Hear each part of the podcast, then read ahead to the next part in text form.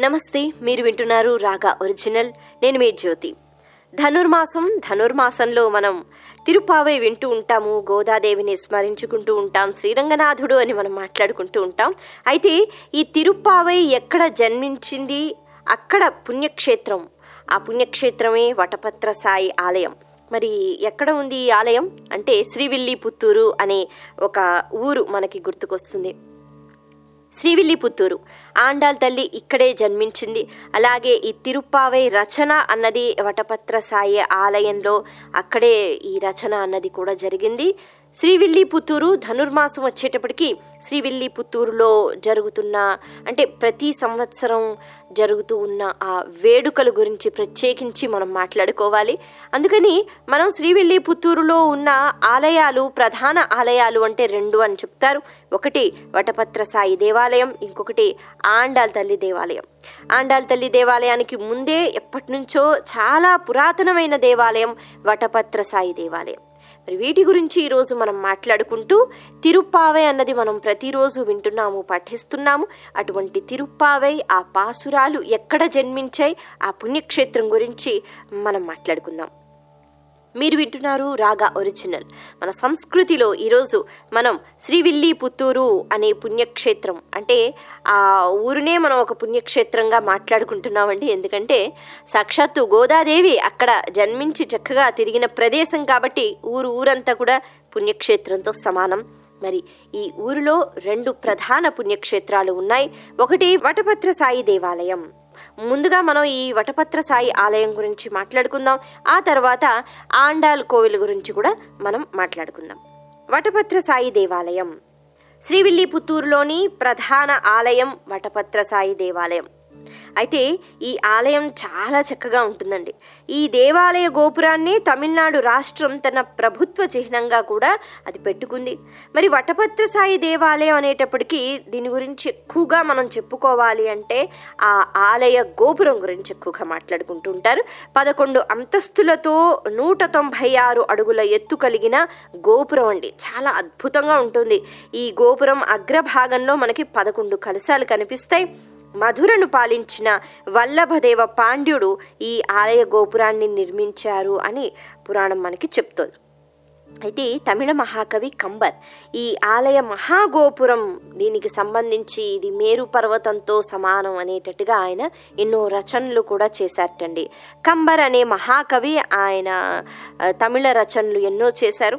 మరి వాటిలో ఎక్కువగా ఈ శ్రీవిల్లిపుత్తూరులో ఉన్న వటపత్ర సాయి ఆలయం గురించి ఎక్కువగా ప్రస్తావన అన్నది ఆయన కావ్యాల్లో ఆయన చేయటం జరిగింది. అలాగే తిరుపావే గురించి కూడా ఆయన ఎన్నో రచనలు దానికి సంబంధించి చేశారు. అయితే ఇక్కడ స్వామివారిని మనం వటపత్ర సాయి అని అంటున్నాం. అలా వటపత్ర సాయి రూపంలో స్వామివారు ఎందుకు దర్శనమిచ్చారు? అసలు ఈ ప్రాంతానికి ఎందుకు వచ్చారు? దీనికి సంబంధించి ఒక కథ ప్రచారంలో ఉంది. ఆ కథ ఏంటి? కాలనేమి అనే ఒక రాక్షసుడు అండి ఆ రాక్షసుడు ప్రస్తుతం మనం మాట్లాడుకుంటున్నాం శ్రీవిల్లి పుత్తూరు అని ఈ స్థలంలో అక్కడ ఉన్న ఋషులు మునులు ఎవరైతే ఉండేవారో వాళ్ళను అస్సలు పూజా కార్యక్రమాలు చేసుకొనివ్వకుండా హరినామస్మరణ చేసుకొనివ్వకుండా చాలా ఇబ్బందులు పెడుతూ ఉండేవారట. అటువంటి సమయంలో వాళ్ళందరూ ఒక్కసారి కూర్చుని మనస్ఫూర్తిగా ధ్యానిస్తూ శ్రీమన్నారాయణుడితో అంటున్నారట స్వామి ఒక్క పది నిమిషాలు కూర్చుని కూడా నీ గురించి ఆలోచించే ప్రసక్తి లేకుండా అయిపోయింది. ఎందుకంటే ఎక్కడి నుంచి ఎప్పుడు ఆ రాక్షసుడు వచ్చేస్తాడో తెలియదు ధ్యానం అన్నది కుదరడం లేదు. ఒకవేళ ఆ పూజా కార్యక్రమం చేసుకుందామన్నా యజ్ఞం చేసుకుందామన్నా ఎన్నో ఆటంకాలు. మధ్యలో ఈ రాక్షసుడు వచ్చి ఎంతో అంటే అన్ని ఆటంకాలు సృష్టిస్తున్నాడు. మాకు ఆ భక్తి కూడా రావట్లేదు. ఆ ధ్యానంలోకి మేము వెళ్ళలేకపోతున్నాం. దయచేసి ఆ రాక్షసుడిని నువ్వు సంహరించు అని వాళ్ళందరూ చాలా బాధతో కోరుకుంటే శ్రీమన్నారాయణుడు తథాస్తు అన్నట్ట. అనేటట్టుగా ఆయన ఏం చేశారండి? ఆయన ముందుగా రాలేదు. ఆయన సుదర్శన చక్రాన్ని పంపించడం జరిగింది. ఇక్కడ మనం సుదర్శన చక్రం అంటే కేవలం అది స్వామివారి చేతిలో ఉన్న ఆయుధం అని కాకుండా సుదర్శనుడు అని ఒక రూపాన్ని ఇచ్చి దైవంతో సమానంగా మనం ప్రార్థిస్తూ ఉంటాం. సుదర్శన చక్రం అంటే ఒక జీవం లేని ఒక ఆయుధం అని కాకుండా సుదర్శనుడు అని మనం కొలుచుకుంటూ ఉంటాం. అలాగే తమిళ రాష్ట్రంలో కూడా సుదర్శన పెరుమాళ్ అని అంటారండి. అయితే ముందుగా సుదర్శనుడు వచ్చాడు. వచ్చిన తర్వాత ఇక సుదర్శనుడిని ఎవరైనా ఓడించగలరా? ఆ చక్రం ఒక్కసారి అలా వెళితే చాలు. ఎవరైనా చనిపోవలసిందే. మొత్తానికి కాలనేమి అనే రాక్షస సంహారం చేసేసిన తర్వాత ఆ చక్రానికి పూర్తిగా రక్తం అన్నది అంటుకుని ఉంటుందటండి. అందుకని సుదర్శనుడు ఏం చేస్తాడు? మరి తా తన్ను తాను శుద్ధం చేసుకోవడానికి పవిత్రంగా మారిపోవడానికి వరుణుణ్ణి పిలిచి గంగా యమున సరస్వతి ఈ మూడు నదులు కూడా ఇక్కడ ఒక తటాకం రూపంలోకి వస్తే ఈ అంటే నన్ను నేను శుభ్రపరుచుకుంటాను అని అంటాడట సుదర్శనుడు. సరే అంటాడు వరుణుడు ఆయన పిలుస్తాడు గంగా యమున సరస్వతి మూడు నదులు వస్తాయటండి. ఇప్పటికీ మనం ఒక పుష్కరిని చూస్తూ ఉంటాం ఒక తీర్థం చూస్తూ ఉంటాం. ఆ తటాకంలోనే సుదర్శనుడు అంటే ఆ సుదర్శన చక్రం యొక్క అంటే దానికి అంటుకున్న రక్తం ఏదైతే ఉందో అది శుభ్రంగా దాన్ని అక్కడ కడుక్కోవడం అన్నది జరిగిందనమాట. అందుకని ఆ తీర్థం చాలా పుణ్యతీర్థము. స్వామివారు అక్కడ సృష్టించిన తీర్థం అని చెప్తారు. అలాగే ఆ తీర్థం ఒడ్డున నేటికి మనం సుదర్శన పెరుమాళ్ అనే విగ్రహాన్ని అర్చామూర్తిని మనం అక్కడ చూస్తూ ఉంటామండి. సుదర్శనుడు అక్కడికి వచ్చి విశ్రాంతి తీసుకున్నాడు. ఆ చక్రాన్ని అక్కడ శుభ్రం చేసుకున్నాడు అని చెప్తూ ఉంటారు. అయితే సుదర్శనుడు ఇలా అక్కడే ఉండిపోయాడు. మరి ఆ తర్వాతే వెనక వెనక వచ్చిన నారాయణుడు. నారాయణుడు మాత్రం ఇక్కడ ఆ ఋషులకు మునులకు తను దర్శనమిచ్చారట. మరి ఏ రూపంలో దర్శనమిచ్చారు? అంటే వటవృక్ష రూపంలో ఇక్కడ వటవృక్షమూర్తిగా ఇక్కడ దర్శనమిచ్చారు అని చెప్తుంటారు. అందుకని వటపత్ర సాయి ఆలయంగా మారిపోయిందండి. అంటే స్వామివారు కూడా ఇక్కడ స్వయంభుగా వచ్చారు. అలాగే సుదర్శనుడు కూడా ఇక్కడ స్వయంభుగా వచ్చి ఉన్నారు. కాబట్టి ఆ పుష్కరిణి దగ్గర ఆ తటాకం దగ్గర ఉన్న సుదర్శన పెరుమాళ్ అలాగే ఇక్కడ పెరియ పెరుమాళ్ అని అంటారండి స్వామివారిని అంటే శ్రీమన్నారాయణ్ణి. ఇది ఈ ఆలయం గురించి మనం మాట్లాడుకుంటే. ఇక ఈ ఆలయంలో ఉన్న వటపత్ర సాయిని చూసి ఎంతో భక్తి శ్రద్ధలతో కొలిచింది గోదాదేవి. పాసురాలను రచించటం కానీ లేకపోతే భక్తి శ్రద్ధలతో ఆరాధించటం కానీ ఈ ఊరిలోనే జరిగింది. అందుకని ఇక్కడ స్వామివారు గోదాదేవిని తనలో ఐక్యం చేసుకున్న తర్వాత అమ్మవారికి కూడా ఇక్కడ ఒక ఆలయం అన్నది నిర్మించారు. అదే ఆండాల్ ఆలయం. ఇక ఈ ఆండాల్ ఆలయం గురించి మనం చెప్పుకోవాలి అంటే ప్రధాన ఆలయంలో గర్భాలయంలో మనకి మూడు విగ్రహాలు కనిపిస్తాయి. ఒకటి రంగనాథ స్వామి ఆ పక్కనే గోదాదేవి ఇంకో పక్కన గరుడు ఉంటాడండి. మరి గరుడు సాధారణంగా ఎక్కడైనా వైష్ణవ ఆలయాల్లో స్వామివారికి ఎదురుగా మనకి వాహనం కాబట్టి అక్కడ కనిపిస్తాడు. కానీ ఇక్కడ ఈ ఆలయంలో స్వామివారికి పక్కనే కనిపిస్తారు. ఒకవైపు గోదాదేవి ఒకవైపు గరుడు కారణం ఏంటి అంటే మరి స్వామివారు నేను కళ్యాణం చేసుకుంటాను అని చెప్పి చెప్తారు. అందరూ అక్కడ కూర్చుని ఉంటారు. గోదాదేవి కూడా ఎదురు చూస్తుంటుంది. ఆ సమయంలో గోదాదేవిని పెళ్ళి చేసుకోవడానికి స్వామివారు గరుడ వాహం పైన అక్కడికి వస్తారండి. వస్తారు కాబట్టి పక్కనే గరుడు కూడా అలా ఉండిపోయాడనమాట. అందుకని గర్భాలయంలో మనకి ఈ మూడు విగ్రహాలు కనిపిస్తూ ఉంటాయి. ఇక ఈ ఆలయానికి సంబంధించి ఈ ప్రాంతంలో మనకి మూడు పుష్కరణలు ఉన్నాయండి. మూడు తీర్థాలు. మూడు కూడా పుణ్యతీర్థాలు అని చెప్తూ ఉంటారు. ఒకటి దర్పణ తీర్థం. ఇది చాలా ప్రత్యేకమైన తీర్థం. నేటికి కూడా ఈ తీర్థంలో ఒక చిన్న చేప కానీ ఒక కప్ప కానీ జలచరులు కానీ ఏమీ మనకు కనిపించవండి. చాలా శుభ్రంగా ఎంతో పవిత్రంగా ఈ తీర్థం ఉంటుంది. అక్కడ ఏమీ చేరవట. అయితే ఇంకొక ప్రత్యేకత ఏమిటి? దర్పణ తీర్థం అని మనం చెప్పుకుంటున్నాం. ఇదివరకు గోదాదేవి తులసిమాలను ధరించిన తర్వాత ఇక్కడికి వచ్చి ఈ తీర్థంలో తన ప్రతిబింబాన్ని చూసుకుంటూ మురిసిపోతూ ఉండేదట.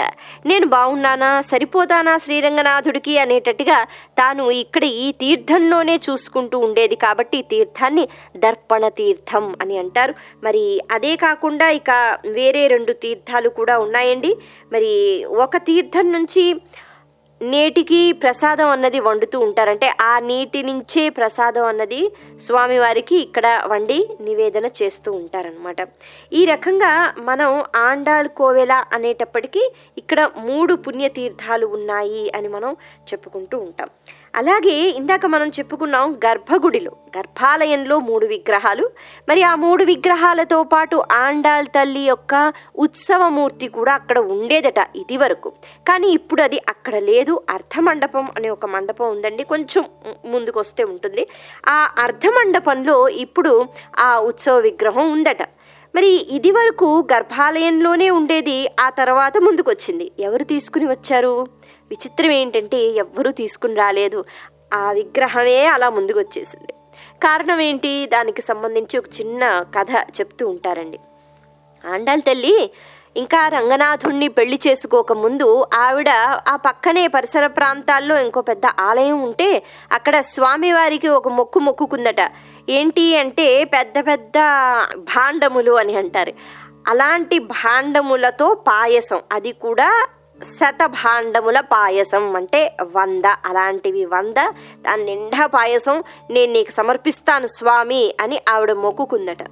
మొక్కుకుంది ఆ తర్వాత ఆవిడకి పెళ్ళి అయిపోయింది ఆవిడ వెళ్ళిపోయారండి. మరి ఈ మాట గురించి ఆవిడ మర్చిపోయారు. తరువాత ఎన్నో ఏళ్ళ తర్వాత జన్మించిన రామానుజాచార్యులు వారు. వీరు ఈ విషయం గురించి తెలుసుకున్నారండి. తెలుసుకుని వారు బాధపడ్డారట. అమ్మా నీ మటుకు నువ్వు అలా మొక్కుకున్నావు. మరి మొక్కుకున్న తర్వాత మొక్కు తీర్చుకోవాలి కదా. నువ్వు మర్చిపోయావు వెళ్ళిపోయావు. హాయిగా స్వామి వారితో మీ అత్తారింటికి నువ్వు వెళ్ళిపోయావు. మొక్కు ఎవరు తీరుస్తారు? మొక్కుకున్నావు కదా. సరే నువ్వు ఇప్పుడు ఎలాగో రాలేవు మొక్కు తీర్చలేవు నీ బదులు నేను మొక్కు తీరుస్తాను తల్లి. నువ్వు కంగారు పడకని చెప్పి రామానుజాచార్యులు వారు అలాగా వంద భాండారములతో పాయసం తయారు చేయించి అక్కడ స్వామివారికి మొక్కు తీర్చేశారటండి. అలా తీర్చేశారు. ఆ తర్వాత ఆయన ఒకసారి శ్రీవిల్లి పుత్తూరు రావడం జరిగిందట. వచ్చిన తర్వాత అక్కడ వటపత్ర సాయి ఆలయాన్ని దర్శించుకుని అలాగే ఆండాల్ తల్లి ఆలయాన్ని కూడా దర్శించుకోవడానికి ఆయన వెళుతున్నారండి. అయితే ఈయన వెళుతున్నారు ఆయన వస్తున్నారన్న విషయం గోదాదేవికి తెలిసిపోయింది. ఆవిడ ఎంతగానో ఆనందించి స్వాగతం చెప్పటానికి గర్భగుడి నుంచి ఆవిడ బయటికి వచ్చేసిందట. అంటే ఆ ఉత్సవమూర్తి విగ్రహం ఏదైతే ఉందో అది గబగబా అర్ధమండపం వరకు బయటకు వచ్చిందటండి. కారణం ఏంటి నేను మర్చిపోయిన మొక్కును ఈ రామానుజాచార్యుల వారు చక్కగా మొక్కును తీర్చారు. ఎంత మంచి పని చేశాడు నా భక్తుడు అని ఆవిడ మురిసిపోయిందట.